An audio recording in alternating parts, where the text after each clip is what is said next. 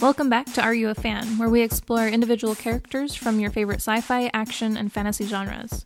A big thank you to Moonbound Productions for supporting today's episode.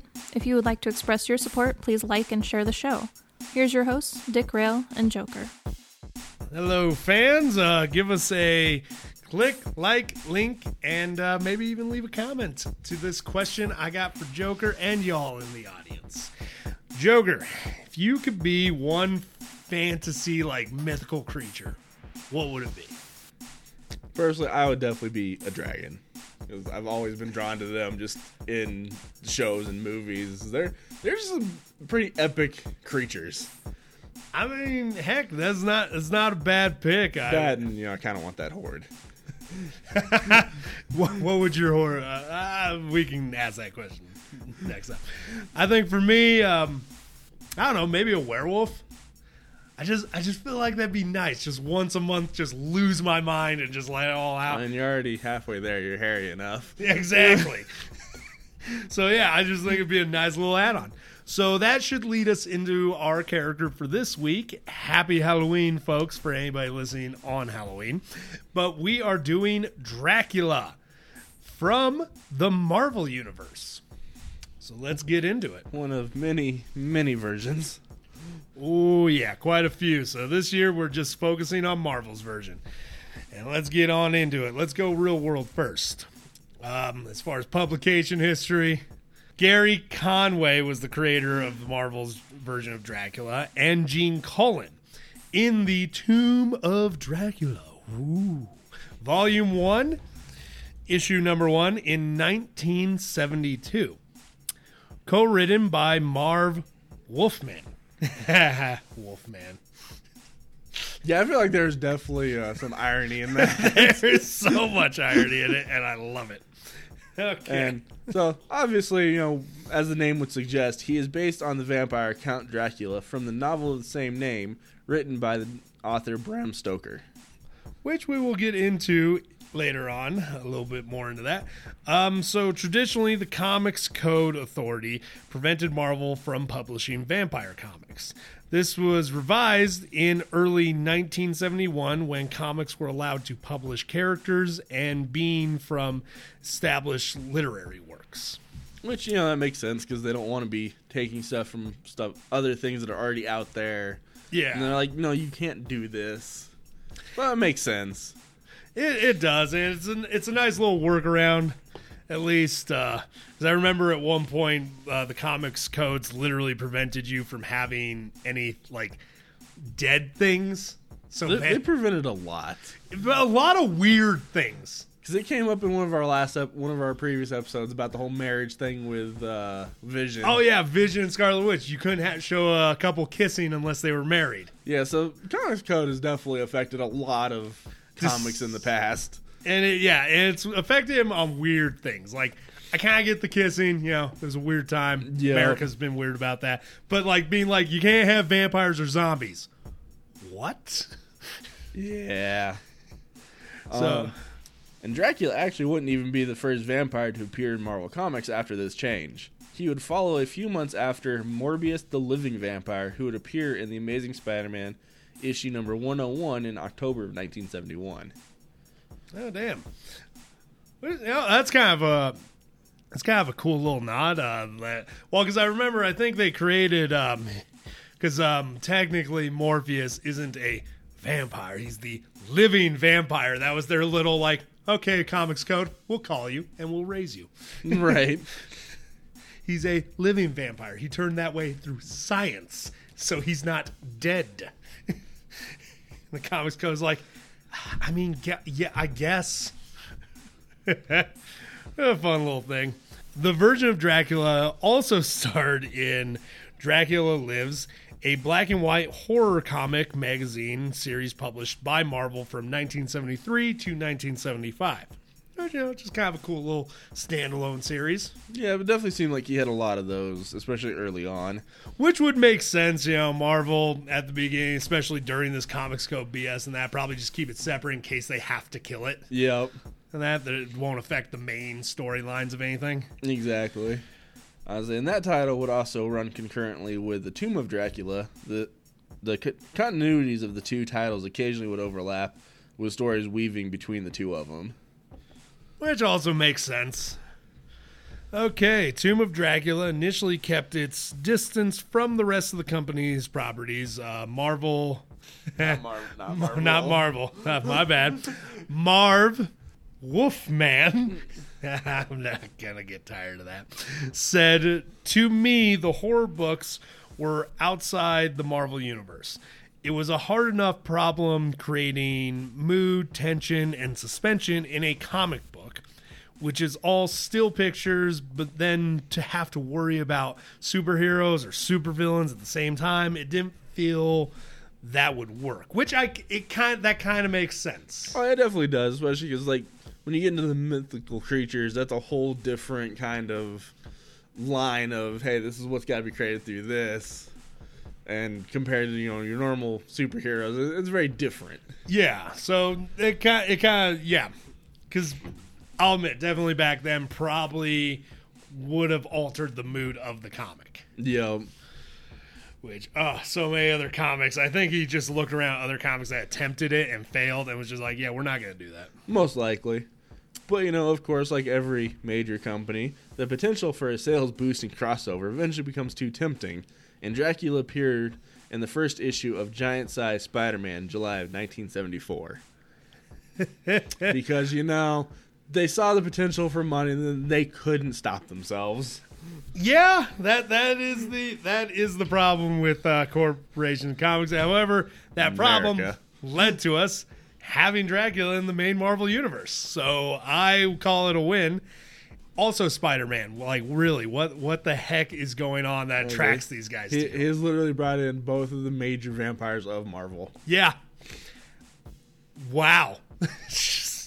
Dang, dude, Spider Man just like he's got to wonder at some point, like, it, like where, like uh, the scene from the movie when he's pouring the sand out of his boots. Like, where do these guys come from? Yeah. wow, that talk about a throwback. Yeah, dang. to a set of Spider-Man movies that a lot of us would rather forget. I'd at least rather forget the third one existed. Yeah, Okay. Um, although Dracula and the other vampires were eventually destroyed by the mystical Montesi formula in the pages of Doctor Strange. Of course, Doctor Strange would have to do with that. I mean, who's better suited for it in their comics, True, true. especially at that point? Because I mean, until you, till uh, Dracula brings in the whole Van Helsing family later on, like there's really no one better to deal with a mystical creature than a mystical arts guy. Yeah, especially because I don't. I'm not 100 percent sure if Blade existed at this point. I don't think he did. in continuity, I'm sure you know. I'm not even sure if he existed at this point at all. To be honest, I don't know when Blade started. I'm not 100 percent on that. Ooh, we should do him next year for Halloween. Heck yeah. Okay.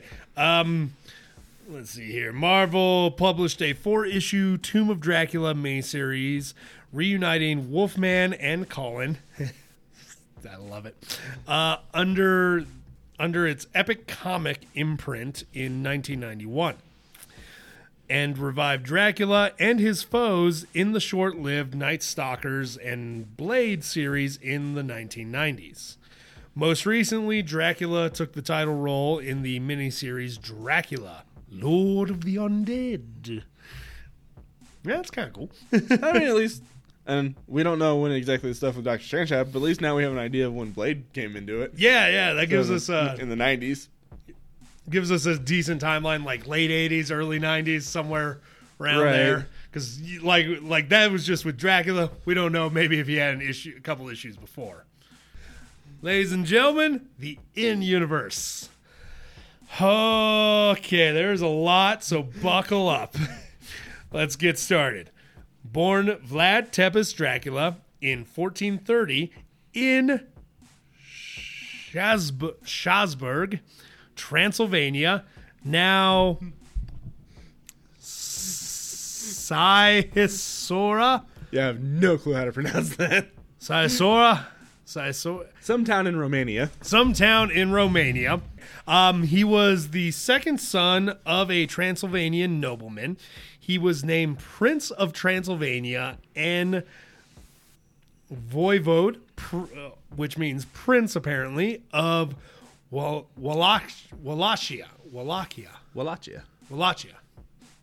I was like, you think watching the Helsinger Bridge would help you with that one? It still messes me up. Wallachia. I think it's because you're actually seeing the word, not just listening to it now. Yeah, it's- that's got to be the part that's messing with me. And becomes ruler while still a child.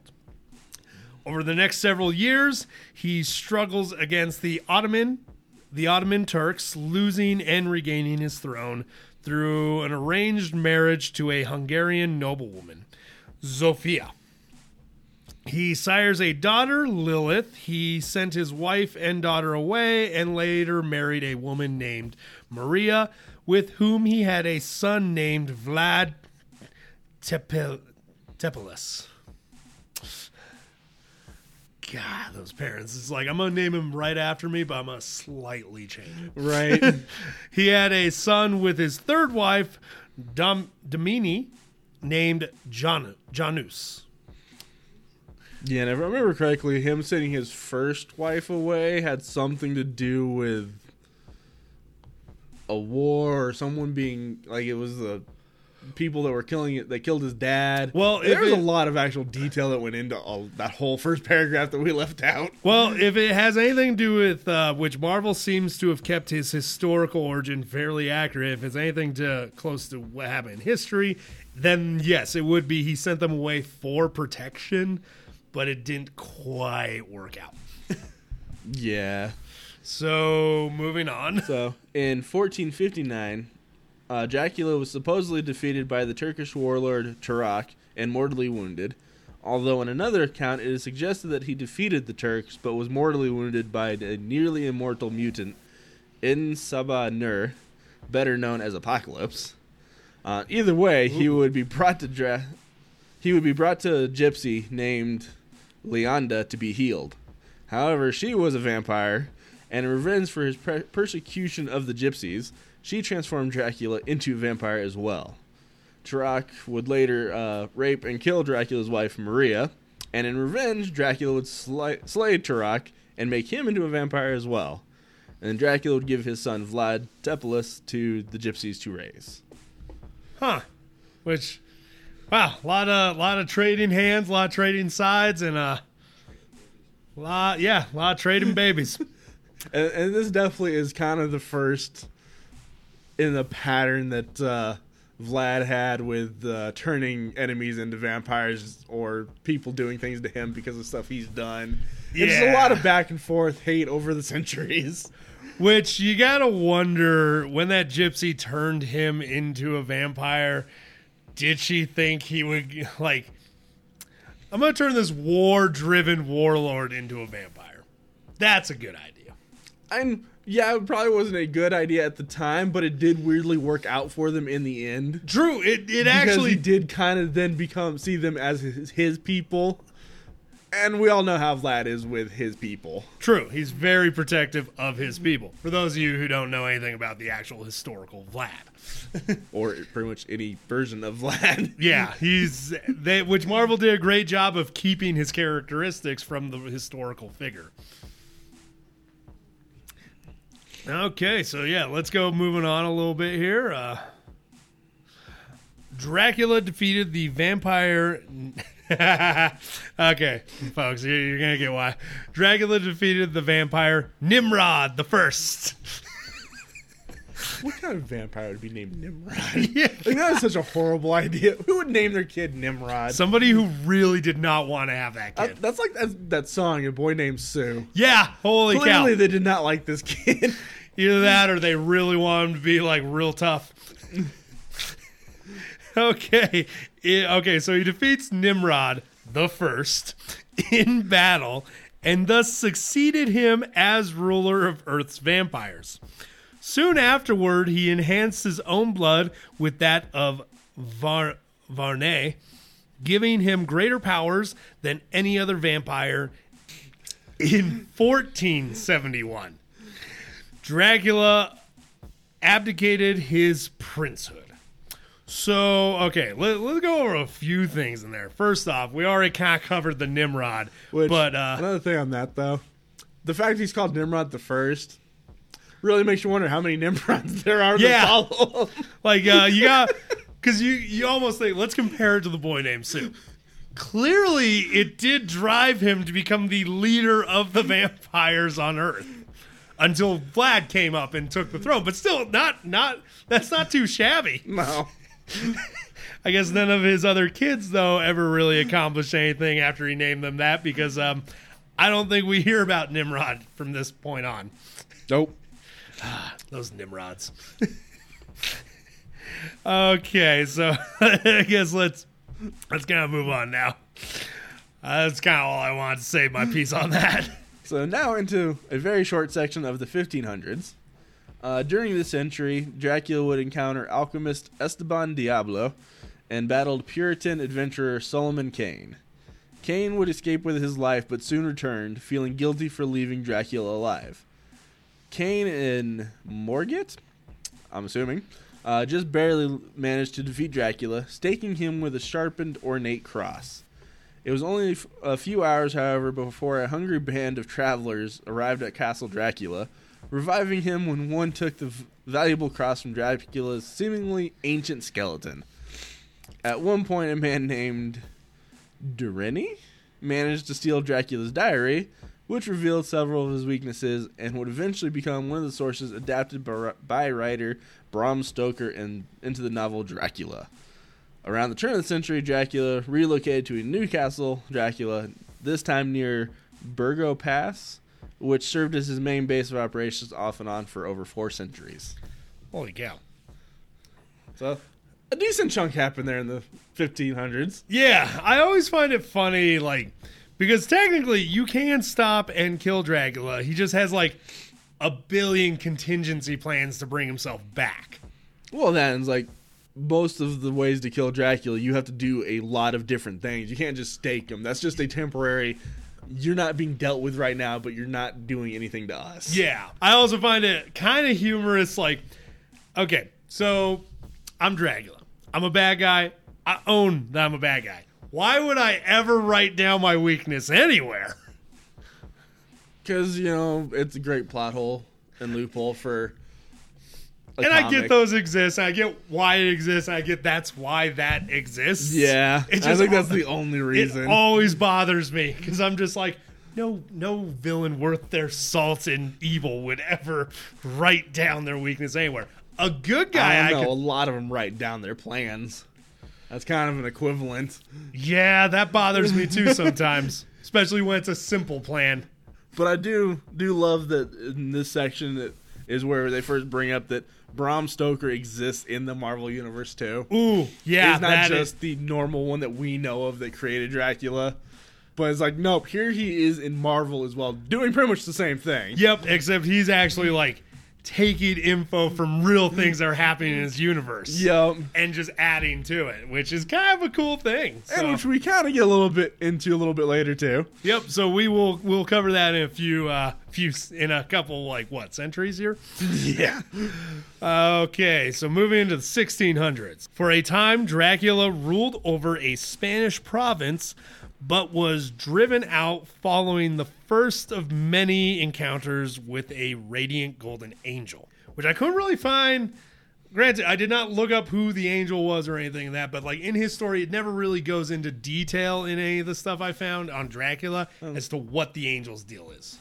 I mean, other than just being an angel, it doesn't sound like there was much to her because it also, from what I looked in, it didn't seem like they actually encountered each other all that often. Yeah. Or they just left out a lot of the encounters because they were probably too small. Because I, I, I went during the research on Dracula. I think I found like one, maybe two other encounters it mentioned. I think we only have one other one off the top of my head that I can think of in this script. Yeah, I think it might only be one. But uh, okay, so um, Golden Angel and uh, In 1661, Dracula would find himself a wife in America, uh, in America, Charity Brown of Salem, Massachusetts. Of course. um, but before he could go uh, and be with her, she would be executed for being accused as a witch. Because you know now we got started the Salem witch trials. yep, got to get that going somehow. Oh yeah, that's It's not great. Oh, killing Dracula's people is one thing, but we've seen how he can react to a lover. So Dracula manipulated the slave Tituba into setting into motion the infamous Salem witch trials. Which I find weird that knowing that that's kind of what caused his first kind of wife in America, that's why she was killed. Why would you initiate more of that? That makes no sense. I mean, I get, I guess similar to why, like, I don't know, just kill them all because emotion-based people don't think rationally about whole but that thing. doesn't even make sense in that. Like if it was the other way around, where like the witches killed someone he cared about, then I can understand him initiating the witch trials. But the fact the woman he liked was killed because they thought she was a witch, why would you continue that? Yeah, I mean, it's. It, I don't really have any explanation other than yeah, emotional people don't make sense. That's my only. That's the only thing that we can use, and it's not Yeah. even a good excuse. Yeah, but at the same time, I've seen I've seen some people make some rash decisions emotionally that arguably are dumb on this level, and I'm like, Yeah. wow, people are dumb. So it's honestly, it may not be the best excuse, but it's one that's valid. Yep. so this next section is definitely probably one of my favorite parts of the entire script. So in the 1670s, Dracula would find himself without sustenance in rural Switzerland, kept from a human prey by the rural farmers' extensive and sometimes extensively supersti- superstitious anti-vampiric defenses. Forced to make do with cow's blood, Dracula inadvertently created the bizarre Bessie the Hell Cow. Yay! The hellish heifer would spend three centuries trailing Dracula before it met its end at the hands of Howard the Duck. Yes. But I just love that he makes a hell cow. And see, I forgot the Hell Cow existed because I'm pretty sure Deadpool has had some run-ins with the Hell Cow.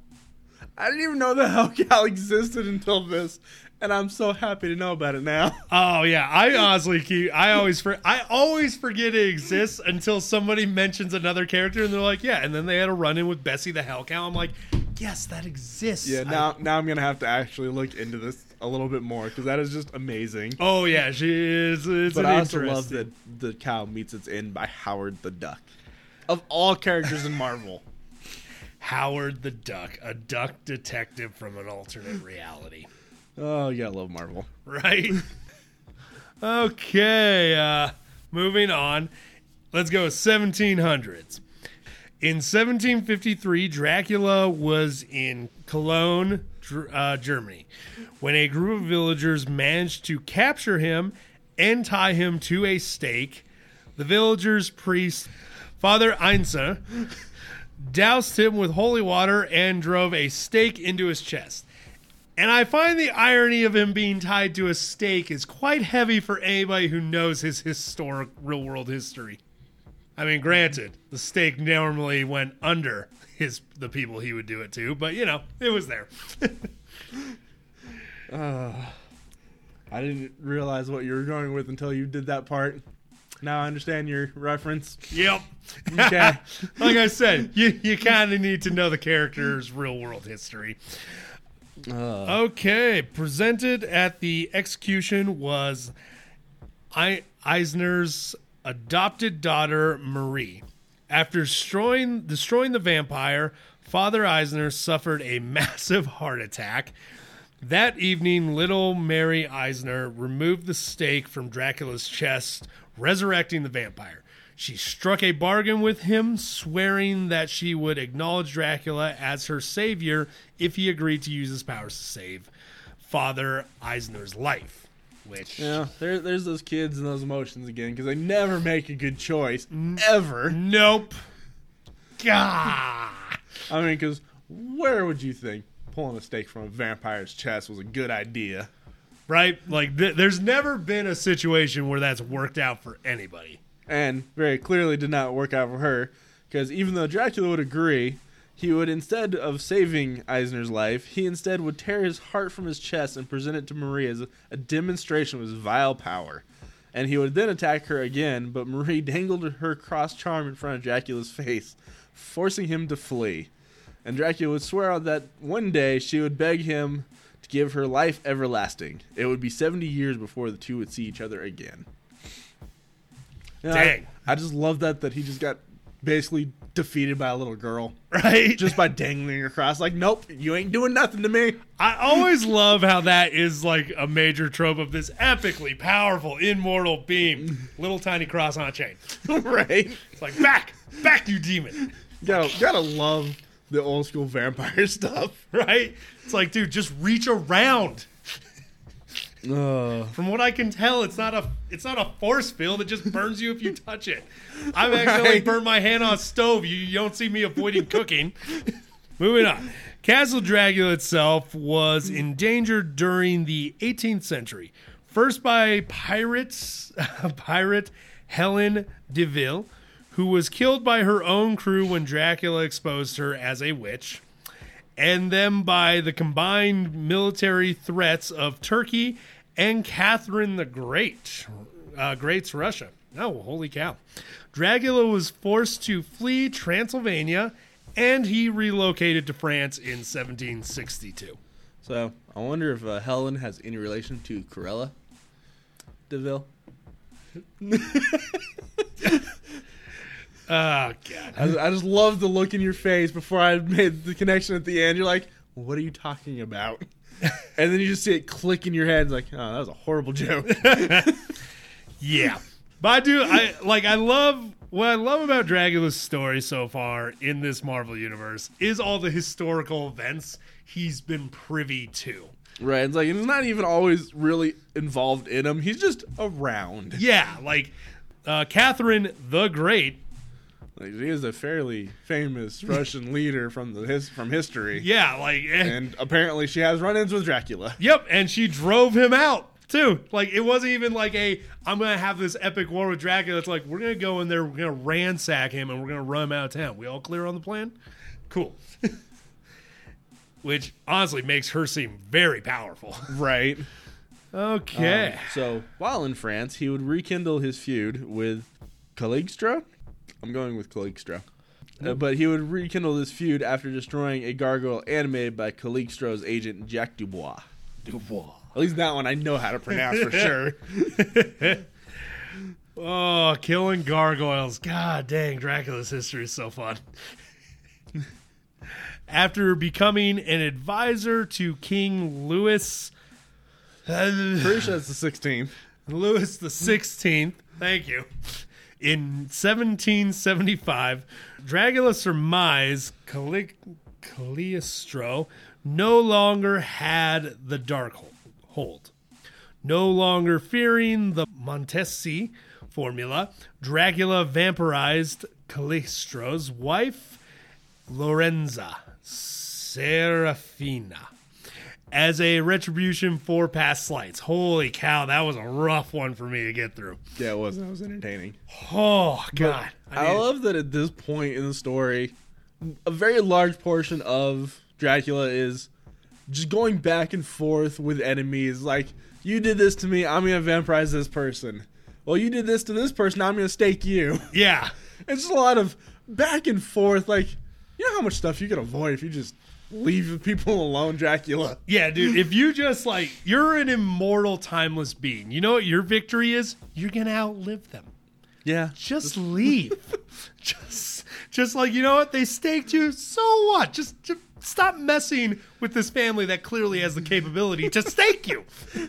Well, everybody apparently has the ability to stake them. Yeah, you got taken out by some villagers, Dracula. Your days of terrorizing the Turks are over. In 1789, Dracula was nearly destroyed by Montplair. That's what I'm going with. Uh, another one of Cag- Cagliostro's agents, but would escape in the confusion of the storming of the Bastille. Uh, fleeing France, Dracula vampirized Austrian Henry Sage, and soon after, Transylvanian lady L- Louisa Rusoff. You know, here he is again, vampirizing other people. Yep. Like I said, I feel like Marvel li- literally took the real world equivalent of Dracula and put him in here because his history just seems like a series of major victories immediately followed by major defeats. Like not simple losing battle. Like he is winning wars and then immediately losing wars. yeah, it is very entertaining to be listening to all this. like dang, highs and lows. Like no middle grounds really. Which, I mean, you know, mm. I go big or go home. I guess. and he is doing both. yeah. He's going big and then he's going home. yep. so, okay. Here in 1795, he was staked by her husband, Baron Grigori Russoff, who was bitten by a female werewolf in the attempt. In the attempt. So now we're getting into the werewolf versus vampire thing. Uh, Grigori thus became the first in a long line of Ru- Russoffs bearing the curse of the lycanthrope. After the after the stake was inevitably removed and he was reanimated, Dracula decided to augment Cat Castle's defenses with various traps. Not the least of these were Dracula's infamous pit of death. At least he's finally learning to actually put some defenses up. right? I feel like he relied too heavily for too long on the fact that he was a immortal vampire. And He's like, just I- hoping his presence would scare people off. yeah, he's like, you know what? Clearly it did not. Yeah, he's like, you know what? I'm a warrior vampire. I have a horde. Who's gonna mess with everybody? Everybody does Dracula. Everybody's Everybody. messing with you, and they're not doing a bad job of it either. No. So now into the 1800s. On 1823, Dracula would return to Cologne, Germany. He forced his way into the hospital room of the dying sister Marie Eisner at the Reckenbach Clinic and demand, demanded that she acknowledge him as, his, as her savior. Sister Marie always knew that Dracula would, would one day return to claim her, but still, she renounced him. And as the vampire lunged for the frail woman, she slipped a crucifix necklace around his neck, neck, forcing him to recoil. And Sister Marie then peacefully passed away.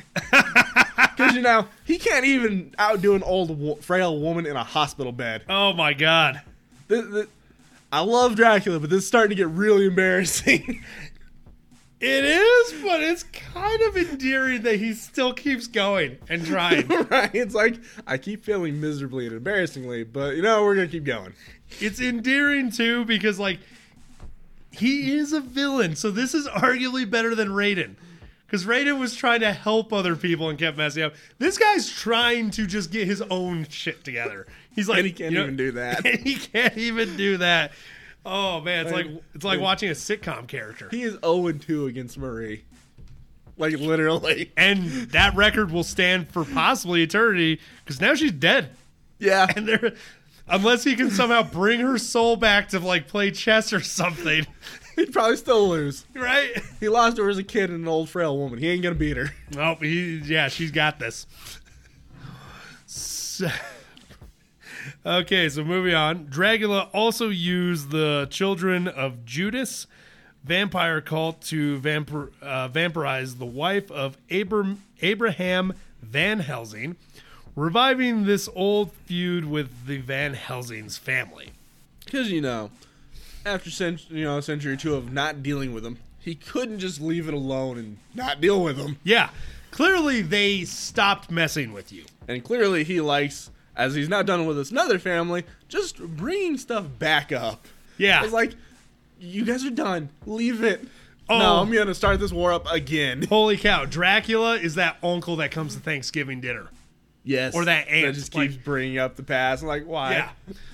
Like you know, your mom ditched me at a movie theater when I was eight. It's like Uncle for Uncle Steve, for God's sakes, get over it and get a job. Yeah. Okay. so Dracula would again be drawn into politics when Liza Strong uh, convinced him to kill her husband Archibald Strong, thus assuring that Otto von Bismarck would become minister president of Prussia. Liza ultimately b- betrayed Dracula, having him ambushed and staked again. When he recovered, he vampirized Liza in retribution again.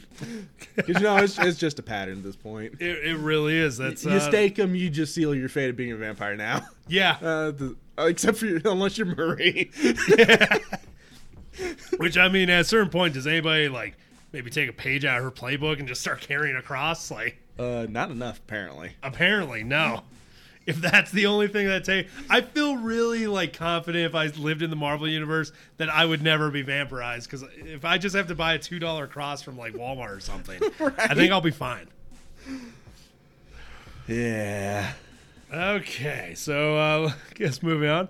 Charmed by an American woman he had met in Europe, Dracula purchased the frigate Raven in 1862 and traveled to Savannah, Georgia. Which I had to look up like what that was because I didn't even know there was a town called Savannah in Georgia. Um, after arriving in Savannah, Dracula agreed to bolster the Confederate army with his Legion of the Damned in exchange for Annabelle's return to Transylvania.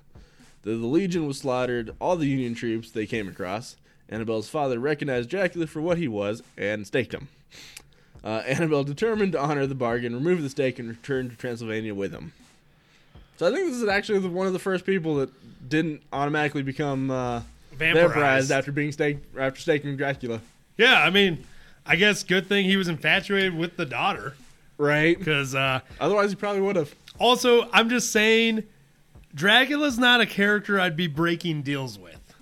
Because I mean, technically, the dad didn't have a deal with him. Yeah, So technically, there was no deal broken in this. still Just, ju- just the dad actually, you know, realized how bad of a person Dracula was. It's like, I don't want my daughter anywhere near you. which I mean, fair, fair. And I guess you know the dad wouldn't know his history of how much he holds grudges.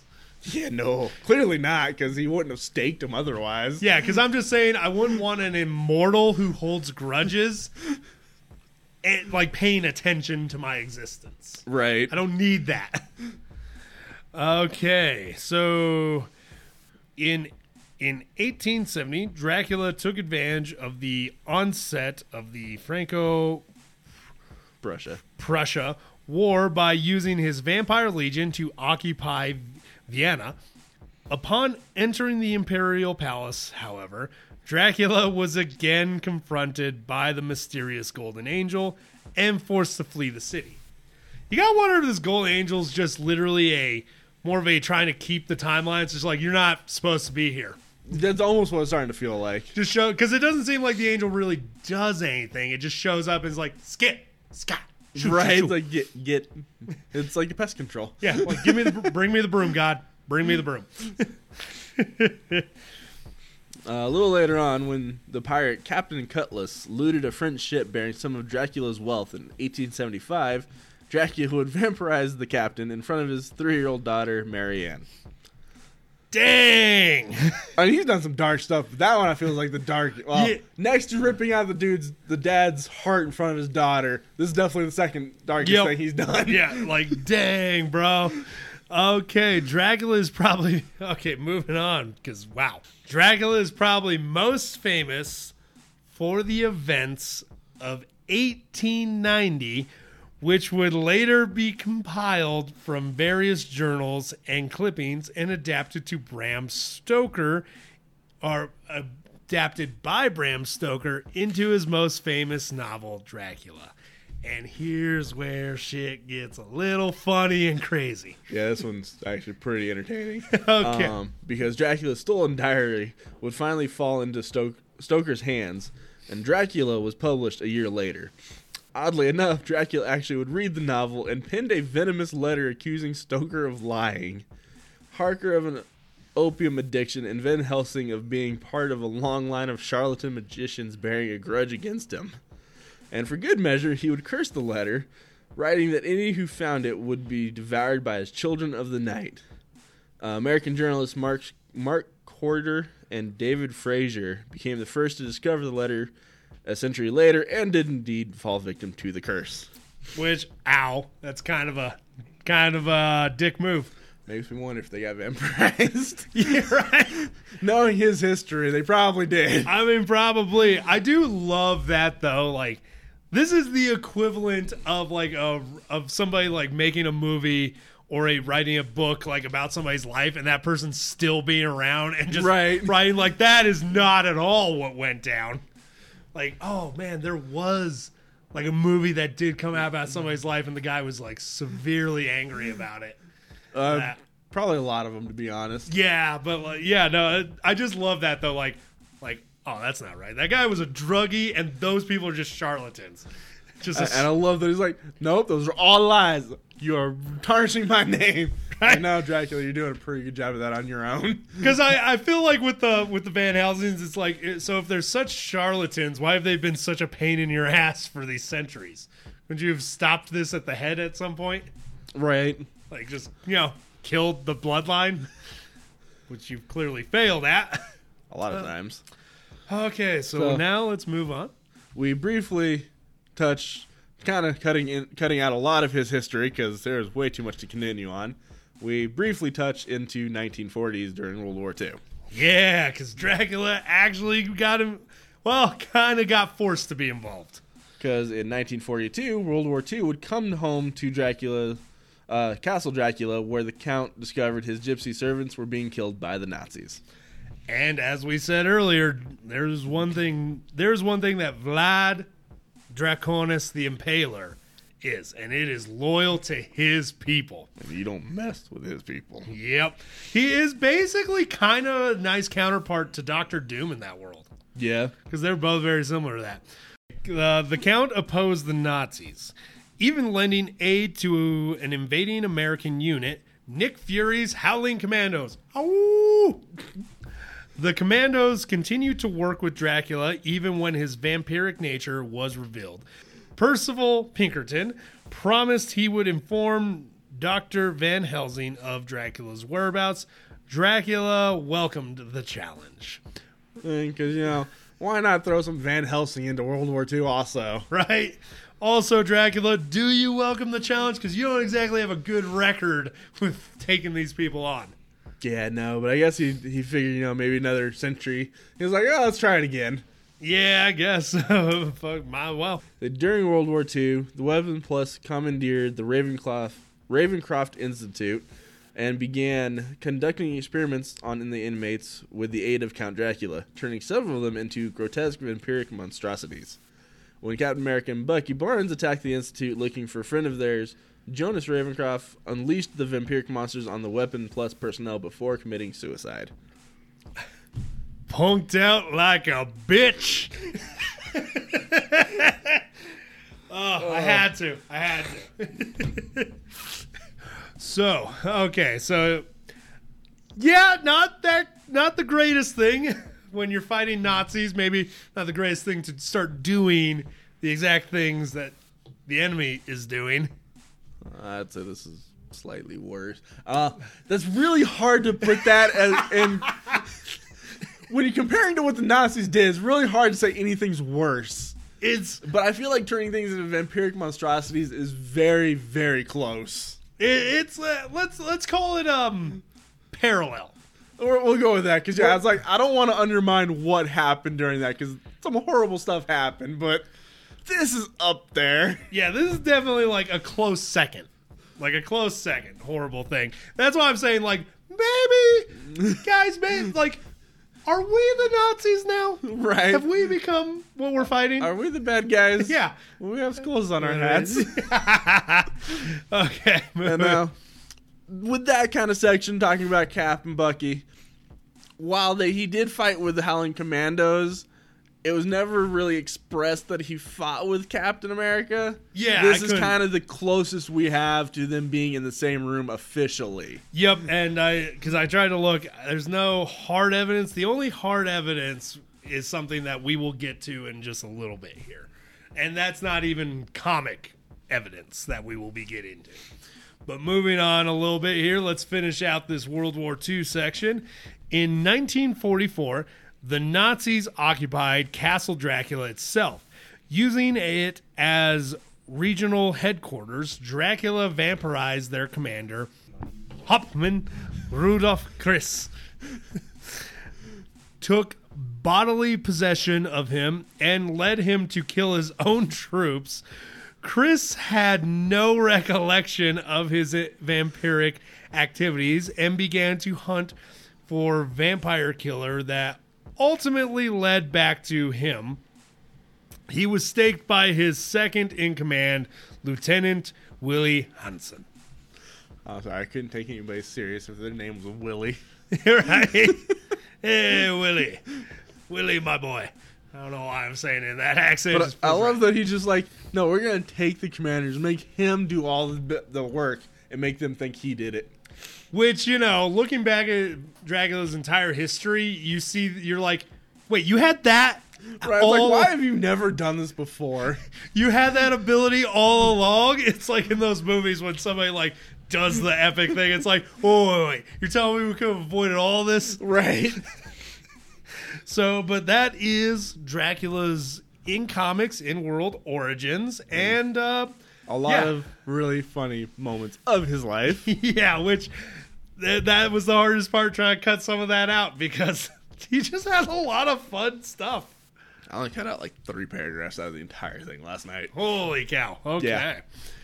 So let's move on to powers and abilities. No, obviously, being a vampire, a very large portion of this is your typical vampiric powers and abilities and weaknesses. Which, like when we did Vampirella last week, there are some that do stand out as different. Yep. Okay, so let's go into uh, super strength. As always, vampires are always stronger than a human, but this guy can lift up to four tons, which definitely seems a little more normal than even or more extra than even than your normal vampire. Yeah, because a normal vampire maybe can lift a car. Like four tons, that's almost a tank. Yeah. so yeah, that that is that is above and beyond what normal vampire. Super speed, they did not give me a actual like estimate of that.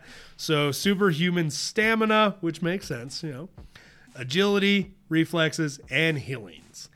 And, and now let's get into the weird shit. And the healing one that makes sense because the fact that you can come back from being staked. Yeah. You kind of have to have some healing there. Exactly. And now into some uh, more of his unique abilities, like how his immortality works. Dracula, like all vampires, is functionally immortal in the sense that he is immune to the effects of aging and is immune to all known earthly diseases as long as he ingests fresh blood on a regular basis to maintain his uh, vitality. Once killed, Dracula's power is such that he can resurrect himself under the proper conditions. If incinerated as by sunlight or fire, Dracula can reconstitute himself if his ashes are placed in a coffin filled with soil from his homeland.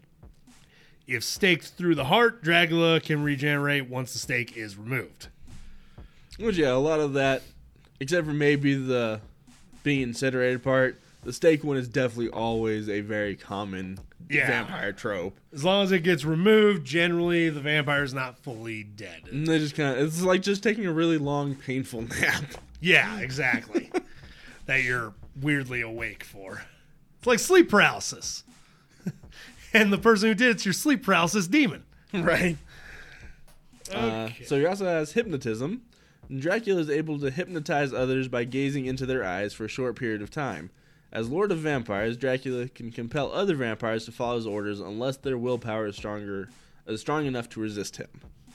Which I feel like that would only be other top tier vampires. Like it wouldn't be your normal thrall. No, like, no. None of them, I guarantee, have a willpower strong enough. Oh no, no, no! It would definitely be like yeah, top tier vampires of either lineage like lineage vampires or even possibly like vampires that got turned but had an ability like like Captain America. Yeah. And that being a super soldier, he might have the capability. Yep. Okay, so shapeshifting. Dracula is able to shapeshift into bats, rats, a wolf, and mist. He can also turn himself into into human size or larger wolfen and bat-like forms.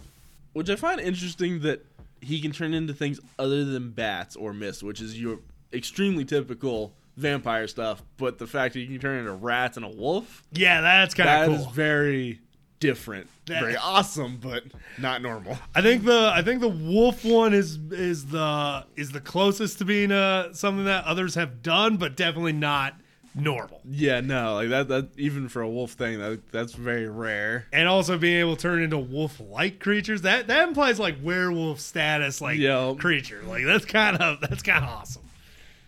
Uh, and then he also has sorcery. He is a very powerful magician. He is able to summon and command the lesser vampires, undead, packs of wild dogs, bats, and rats. So I also- at least the rats kind of still kind of fit with his transforming.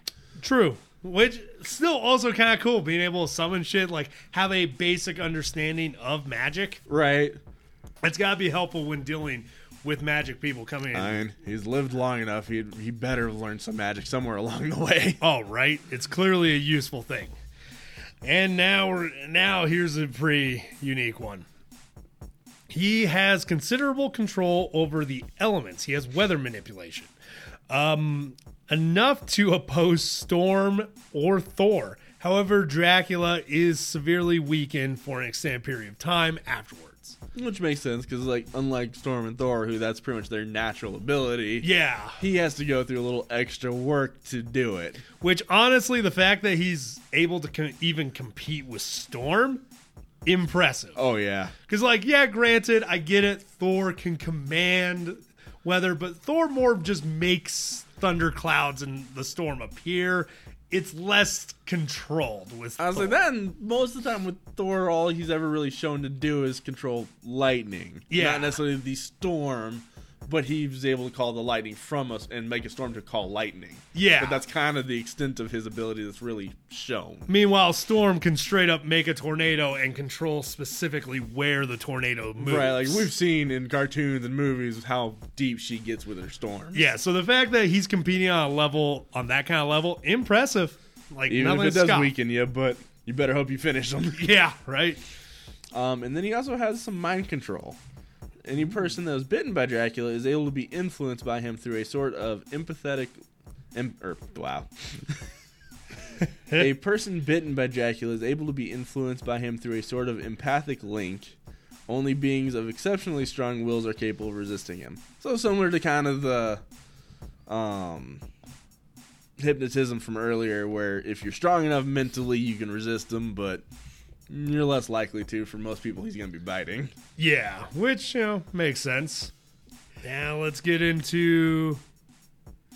Oh, yeah, just uh, some standard regular abilities. Dracula is an accomplished swordsman and magician. He possesses a gifted intellect, which the swordsman, like I said, very accurate to his real world equivalent, who was known for his brutality in one on one sword combat. Oh yeah. And also, oh man, ugh. Dracula, like all vampires, has a number of special vulnerabilities.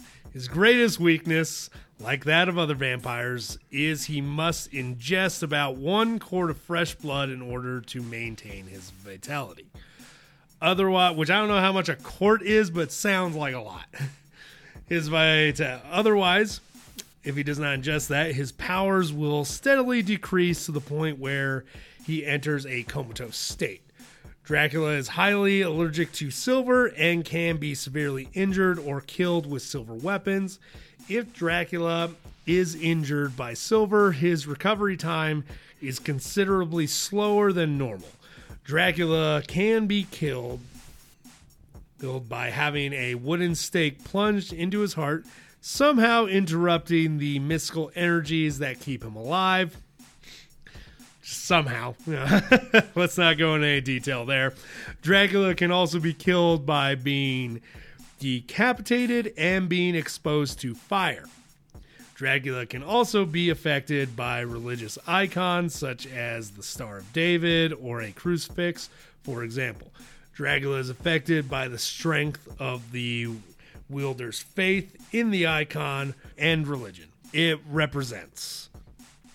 Not the size of the icon itself. Uh, that kind of, that's kind of unique. Uh, so basically, it's your faith in the icon you're using that affects him. Yeah, the faith of the icon and the religion it represents. Yeah. I was like, that is the more. I feel like the the more important part of that is the fact that it's your strength and the faith it represents. Yes. So But like I also uh, find it interesting that nowhere in history have we ever really seen anything but a crucifix be used.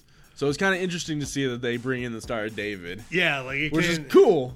Really, it's just yeah. really interesting knowing that we only really ever see crosses with vampires. Yeah, and this is kind of a unique one, and uh, also unique that's based entirely on your faith, and you're the the one wielding it. Which that makes sense because I mean you always see him getting drawn away by these little tiny crosses. yeah, Like so, it that it has to be made up somehow that this little thing can do that. which I, I'll admit I kind of like that better than most versions where it's literally just anybody can wield the cross and it hurts them. So Dracula must rest with within his coffin during daylight hours. He must line his coffin with soil from his homeland in order to both sustain his power and travel more than 100 miles from his birthplace. Oh, that's kind of, that's kind of a that one definitely has to suck. yeah, right? Holy cow. That's like a almost a groundhog's day drawback. Right. I can only make it so far. Dracula used to be unable to withstand exposure to direct sunlight since it would instantly dry up his skin and eventually crumble his body to powder within a matter of minutes. After transferring Wolverine, oh, after transferring Wolverine's blood to his body, Dracula got rid of this specific weakness. Great job, Wolverine. I kind of wish we had found out what, how that all became a thing. Yeah, Because was it just did he get it from somewhere else? Did he get it from Wolverine directly? Well, from the little knowledge I have on it, I think Dracula actually had a full blown run in with the X Men Oh, I'm sure he has over history. because I'm pretty sure right now um, Jubilee is actually a vampire Nice. in the comics. This is one of those. I feel like he probably got it from like Weapon X when he was being created or something. Like I don't feel like he got it directly from Wolverine. I don't think that would have gone well for him. oh, probably not. like I, I could see him getting it from Wolverine, like straight up taking a bite and just, and then Wolverine just being like, "Oh hell no!" and just turning on him. I was like, I don't think he could have gotten close enough to Wolverine to be honest. It I would have been a very tough situation. It would have been interesting to see. I shit, we could we should find that comic. There's so many comics. The list keeps piling up. Yeah, it's gonna keep doing that. Okay, now moving on to his other media appearances. I will let you take the wheel. So, for first off, we have his TV appearances, and they're all just like single episodes out of each of these shows. Uh, he appears in Spider Woman, Spider Man and His Amazing Friends, Avengers Assemble, the Superhero Squad show, Ultimate Spider Man, and Hulk in the Agents of Smash. So, Uh, he really doesn't show up in a lot of things. yeah, I will say in uh, Avengers Assemble, he actually does have a major recurring role as part of the cabal that the Red Skull forms. Okay. So that one's actually that one he actually gets a So that like one a- actually has a little bit of a Yeah, he's actually he's actually in a few seasons in that one Okay. because of that. But but still, like, yeah, they definitely play on the fact that this is still Dracula, and Right. I do like it because they do show him in his comic like warrior form too. Nice. Um, so in film, he only has two. Where he would in 1980, he appears in the anime TV movie based on the Tomb of Dracula. The movie would be titled Dracula: Sovereign of the Damned. Huh. And he also would appear under the name Drake in the 2004 movie Blade Trinity, which I did not know. Oh yeah, yeah. It's uh, I I've will. also, I mean, I've also never seen Blade, which I really need to. oh my god, I we have to watch that. They're so good. Okay, third one's not the greatest, but it's still fun. And then he has a, a couple of things in video games. Now, first off, we have an announcement. He is the first Marvel character to not be in a Lego game. Oh my god, we found one. Took us long enough, and of course, you know, it'd be some kind of small, random character like Dracula. Yeah, just uh especially knowing how they update games, I'm shocked they never just did a Halloween special update. Right. That's the part that kind of shocks me. So he is first an, unlock, an unlockable character in the MMO Marvel Superhero Squad Online. And then he is a boss, or a group boss in the mobile game Marvel Avengers Alliance. And is also an unlockable character in the Marvel mobile game Marvel Avengers Academy. So he's got a very small line in even games. Yeah, and, uh, And most of them are the are- mobile, Facebook kind of random small games that nobody, well, yeah, a lot of people play, but nobody really cares about. yeah, I read. Yeah, you read that list? I'm like, oh man, this guy's not got nothing. Like no good games. No. And And yeah. One last fun fact is he this version of Dracula was ranked number three in a listing of Marvel Comics monster characters in 2015. Well, that's kind of cool, Makes me wonder. Makes me really want to know who the rest of that list is. right? Like who was number one and two? Who's beating him out as far as Right. monsters? Man, if it's the abomination in that, I'm just gonna be pissed. It's uh probably Frankenstein's monster. Yeah, he he does appear. Oh yeah, also the Wolfman by Night, and then probably you, those two. It's probably Wolfman and Frankenstein's monster. yep. Then you also have Mummy. Wow, Marvel actually. Oh yeah, Man Thing. Wow, Marvel has a lot of monsters. They really do. I forgot about it. So uh, yeah, and, um, Joker. Let me ask you, you a fan? Oh yeah. I mean, I've always been a fan of Dracula anyways, but just reading this story and still kind of going back to that demonic heifer. Like this version of Dracula is awesome. Honestly, yeah, I was a fan before I started the research on this character. I was a fan of his Marvel version. I'm even more of a fan now. For anyone that's still listening, if you got something out of this, enjoyed the episode, or even liked the character before from a movie, a comic, cartoon, hell, even that t shirt that you saw one time, you're a fan too. If you want to jump on this train, why not subscribe and share with a friend? Dick Rail out. Y'all keep riding them rails.